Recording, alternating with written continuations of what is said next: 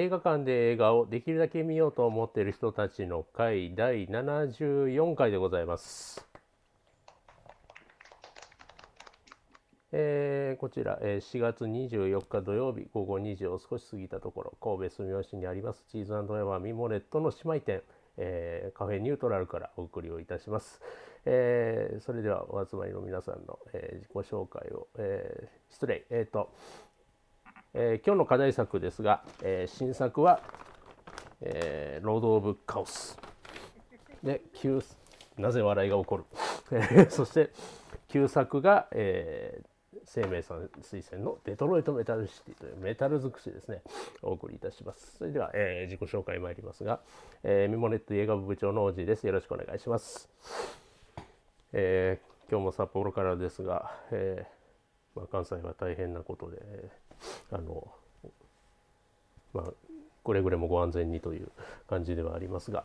えーこちらもなんかバタバタしてまして結局みなりも21ブリッジも見れてないという、えー映画にちなんだお話をしますとこの今回の新作を殺撃さんというですねたぬき工事という商店街にある小さいミニシアターに見に行ってきたんですけどもそこでリマスター版の「戦場のメリークリスマス」がそろそろかかるらしいぞというのがあるのでちょっとそれは見ておこうかしらみたいな僕まだ見たことないんでねあれあの見ようかなと思っております。はい、よろしくお願いします。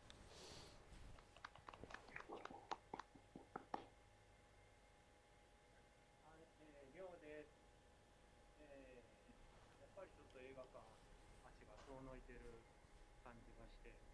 見たのが、みな、えー、み、えー、みなり。そうあのイントネーション間違えると怒られる。うん、みなり。のとノマドランドとアンモナイト。で、えーまあ、僕はアンモナイトのメロンすごい好きやったんですけど、ただ、こうネットを見てると、燃える女の人と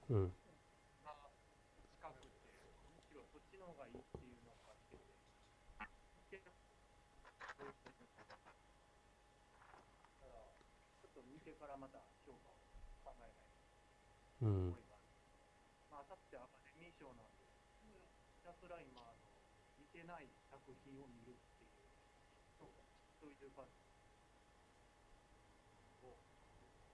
主演女優賞ノミネート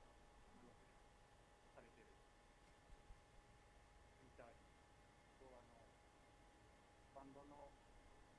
ドラムが耳聞こえない。あんまサウンド・オブ・メタルですね。誰うんなのに、メタルメタルメタル映画あーメタルっていうよりあんま関係なね、最初20分ぐらいまで見ましたけど、あんまりメタル感はないですね。うん、ないうん、でまあ、サウンドオブメタルはすごい別に映画館じゃなくてもいいなと思うのはイヤホンとかヘッドホンで見るとかなりいい映画です。ううんん、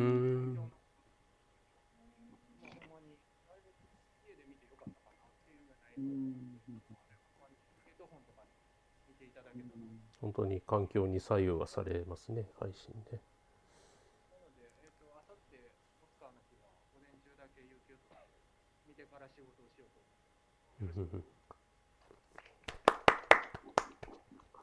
よろしくお願いします。リリアンです。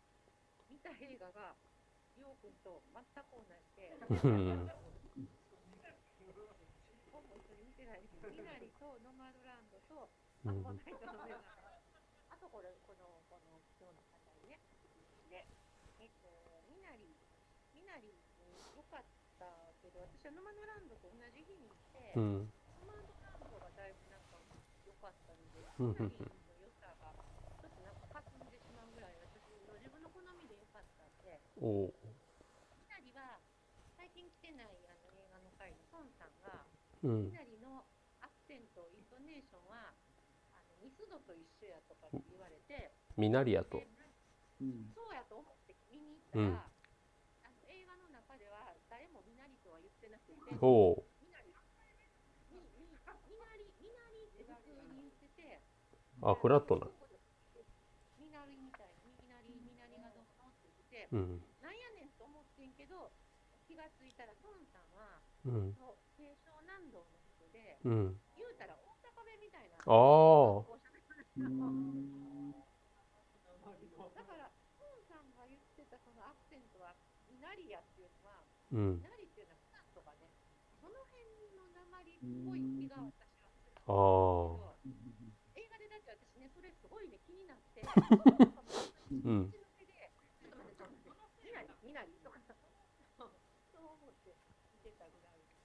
え？ミス？ミスドはか東京では？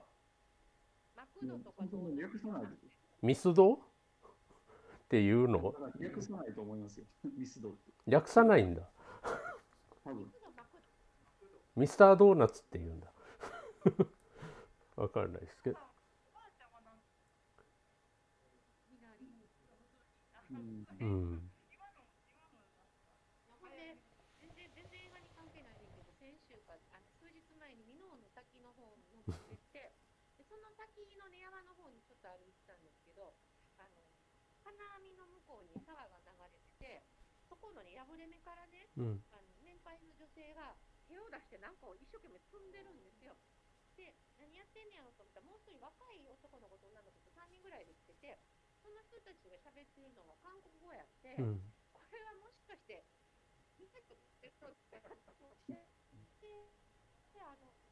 まあ、ところで行こうかなと思うんですけど、ほんで、しばらくね、登って戻戻ってきたら、ちょうどなんかその人たちがまた別のとこから戻ってきて、道で会って、で、ビニール袋の中に、その、澄んだらしい葉っぱがいっぱいあって、うん。どう考えても水べりでああやって積むのは、ヘリでしょうと思って、うん。もうすごい、あの、いいタイミングと思いながら、声をかけたくて仕方なかったけど。それはみなりですか？みなりですか？そう。そうその人も、あの、継承南部の人やったら余計わからない。誰かソウル弁でわかる人に聞いてみてソウル弁。そう全然もう映画でもいい話うん。あん。まないとは私はもういろん。なもん。見てて、でまあ期待してあもういろん。なのあの女優さん。が一人があん。まり好きな顔じゃなかったん。で演技良かったん。ですけどねで今回はシアシャとあのケイト・ウィンスレットどっちも私嫌いやってん。けどどっちもその嫌いをここ最近乗り越えたのでねあの楽しく見に行ってで良かったんやけどまあでもなんかちょっともやるところもいろいろあって、えー、燃える女の方がずっといいかというとそうで燃える女燃える女でちょっとなんかこう燃やるところもあってただ燃える女の方がねそのそのお嬢さんの方がやっぱりいろいろ抑圧が大きお多くてでそれを乗り越えるまでにその彼女の心の中彼女の生き方行く性っていうかどういうふうに育ってきてで今どういう抑圧があってどういうふうに自由がないかとかが結構書かれてるんやけどアンモナイトの方はシアーシャのね過去とか全く書かれてなくって、うんで流産したらしいっていうのもあの映画の中だけでは分かんないのね。でで私ただねその英語を聞いてたらその彼女が旦那さんにベッドの中で一回レスられるシーンがあるんですけど、と、その時に日本語の字幕ではね子作りの気分じゃないって言われるんやけど英語ではなんかこうあのなんていうかな直訳するとうん。また子供を作ろうという気にはなれないんだみたいなアナザーベイビーっていううん。そういうことで、で英語を聞いてたから、アナザーベイビーってことは前にベイビーがいて、うん。子供いないっていうことが、で、多分こう、うつうつって言ってるけど、うつじゃなくて、流産のショックで、ディプレッションというか、まあ、目に出たような、そういう設定っていうのが、映画だけ見てたら分かんないでしょ？してたけど、そういうのも、うん。アナザーなんとかっていうのも訳されてなかったし、そこを削いじゃったんだよな彼女の過去に関しては、それは、それも言われてないけど、それ以外のね、なんで彼と結婚して、どういう、あの、夫婦間がどういうふうにうまくいかなくなる、流産が原因やったんやろうっていうのは推測はできるけど、そういうのが全く、彼女の過去が全然書かれてなくて、彼女がどういう人かが最後まであんまりわからなくって、彼女のキャラクターとか人物風景が全然ないのに、ケイト・ウィンスレットみたいな気難しい人が、なんで彼女に惹かれまあ綺麗やからっていうのはあるかもわからないけどその辺のねなんかこう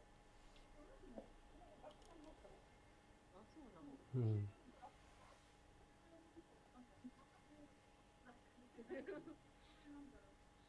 だからね、そういうのがそのい説明しないっていうのは説明しないであのいい感じに想像の余地を持たせたりあのするのに有効なことはあるんやけど説明しなさすぎっていうのは何もないのと一緒やんという思うところがあって、こういうところ2人の心の動きと気持ちの動きが大事な映画でで片方の特にその、えー、とシア者の方の過去とか彼女の性格とかキャラクターとかどういう人かみたいのがだいぶもう最低限以下ぐらいにしか説明がないとか分からなかったのでなんかその2人のラブし愛し合うようになるのの説得感がないっていうかうん。なんか結構いきなりっぽい感じでそこがねもういろんなの方がそこはもうちょっと丁寧に聞かれててあの2人が自然に求め合うようになる感じはねあのもういろんなはもう一人がバカやったから彼女の肖像画からその彼女の自然っていうのがすごくあってで舐めるように対象の女の人をずっと見ていくうちに対象の女の人の心の中までどんどん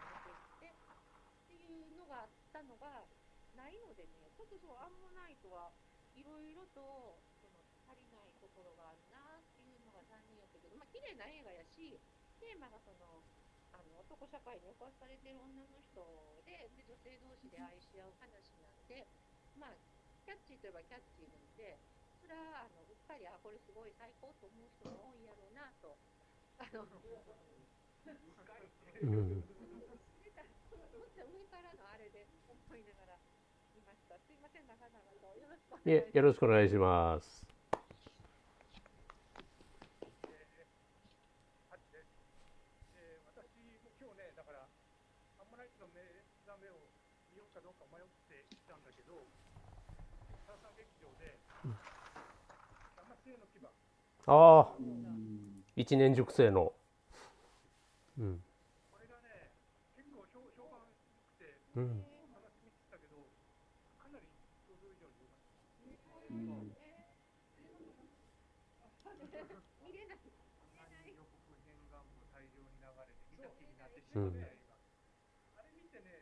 の、半分も伝わってないと思う。そうでしょうね。うんうんまた全然そういう違う話になってくし、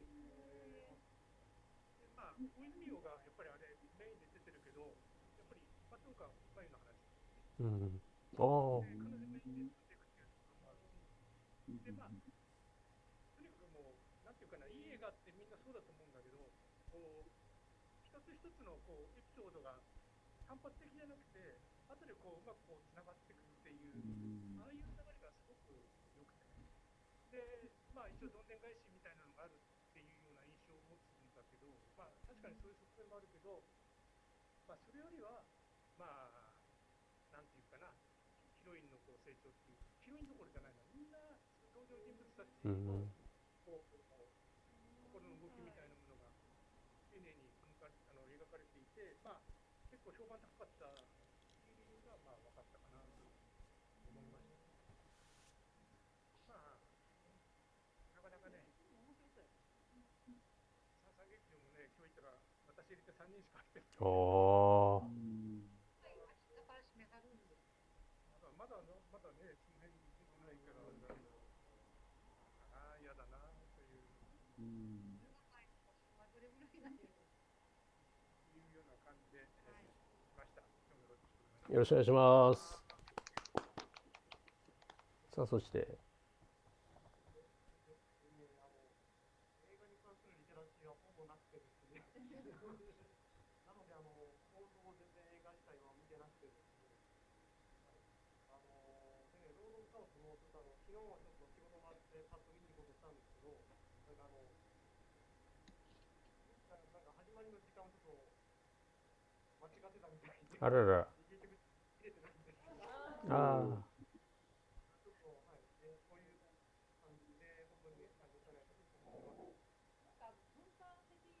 うん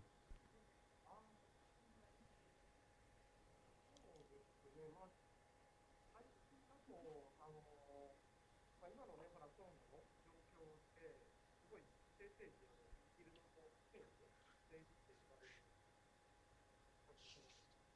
その人を管理するのにあのその体に関することを使ってこう人を操作するうんそういうやり方がこう全面に出てきてなんかこうしかもなんか西武がそれをうまくも使えてないしなんかこう、なってるけど今後はもっとこう巧みにそこら辺がなってくるんだろうなっていうねあのなそういうはいそのまあリセット的な感じがどんどん進んでいくんだろうなと思ってちょっと興味を持って見ている。うんどんな時がそんな感じですかね。はい、というわけで、なんか今日はあの、まあ皆さんのお話を聞かせていただいて、あの、はいはいそういう感じで。はい、セメさんよろしくお願いします。えーあどここっちこっちこっちでいいでいすか？や、のののんちゃん、のんちゃん、のんちゃん。あはい私も見た映画が、えー、ミナリー、ノマドランド、アンモナイトの目覚めっていうか、逆にみんな抑えてるってことですね。あの、いや、お恥ずかしい。え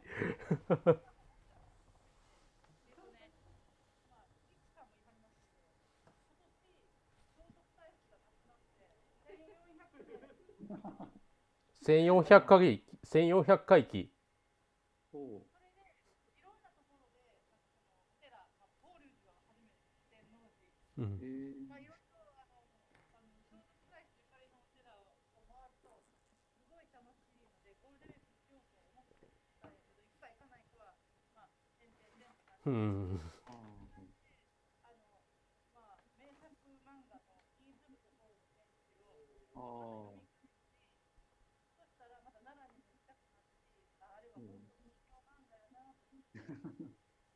大好きなん。で、それからヒーズムとかの選手がいやうん。ああれの、あれの、えっ、と、うまい宿はね、聖徳太子ではな、聖徳太子は、まあ、なん。ていうのか。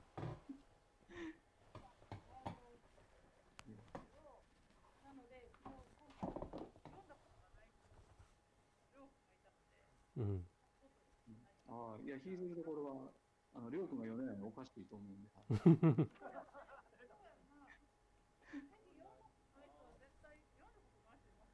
はい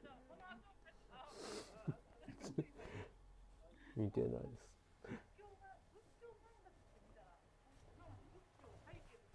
うんでいいところを教えてください。はい。いや、なんというか、はい。あの、法隆法隆寺方面は、実はあまり詳しくないというか、ちょっと、あの、奈良市内の人間はね、あんまりこう、ちょっとあれなんですよ。そうそう。あの、あの、飛鳥あたりは結構遠い、遠い、飛鳥まで行かないですけど、ちょっと遠いイメージで、はい、あの近鉄沿線なんで、ちょっと、実家が。で、まあ、あの、ぜひ奈良、奈良いらしてください。はい。頑張ります。はい。ああ、はい。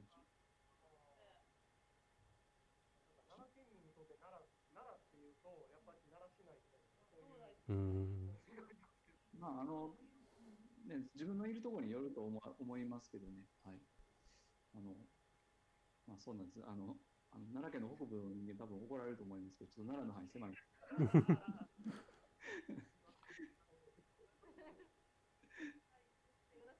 よろしくお願いします。さあ、えっ、と、神戸からは以上の5人がご参加で、続いて、では、えーリモートでご参加です。あの、リモートで今日は、えっ、と、リックです。えーと、まあ、映画に関して言うと、まあ、あの、ゼロプペだったんですけど、うんプペルは、プペルはゼロプペだったんですけど、まあ、トータル3映画ぐらいしてまして、えーで、あの、えーとね、最近ね、あのちょっと仕事忙しくて全然行けなかったんですけど、あの、20アンブリッジを見に行ってきまして、はい。あの、なんか、すごいタイトな、なんでしょうね、言うたら一晩の話なんですね。すごい、あの、チャドウィック・ボーズマンが、あの、刑事なんですけど、えーと、ニューヨークで強盗入って、でそれ、警官殺しなんですけど、それを追いかける一夜の話なんですけど、あの、すごい、あの、緊張、緊密な展開ですごい銃撃戦で、うんで、あの、この後ろ、今映ってないんですけど、J.K. シモンズが、あの、ニューヨークの85分所の所長で出てくるっていうね。さ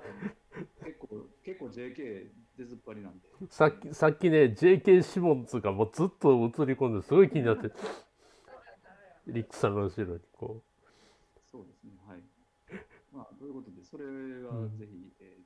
と、あの、あ、それでね、レートで見に行ったんですけど、あの、えっ、と、もうなんか緊急事態宣言出るの出ないのって言ってる頃やったからう、か、うん、あの、ついに、あの、人生初お一人様、あの、映画館観戦を経験しまして、おお貸し切り。はい、貸し切りで。あの、ガラガラのフェスゲーの映画館で、うん。ロシア映画とかやってる時でも、一人ぐらいもう一人おったのに、おっちゃんいたりしたのに、あの、ついに 一人、一お人になかなか大変だなっていう。あ、いや、あの、最初一人って思ってなくて、なんか、あの、出ようと思って立ってみたら誰も、ああ終わってから出てくる人いなかったっていう、そういう感じでした。ということで、うんあと、あとはあれですね、最近出たこれです、ね。お出ました。萩尾元先生杉の本先生が大泉の話を語ったという、はい。もう何何を話したいかというと、この話を一番したいんですけど、読んだっていう。はい。ということで以上でした。はい、よろしくお願いします。では、えー、と本日この7名でお送りをいたします。えーまず新作は、えーロード・オブ・カオス、えーブラックメタルのお話でございます。お楽しみに。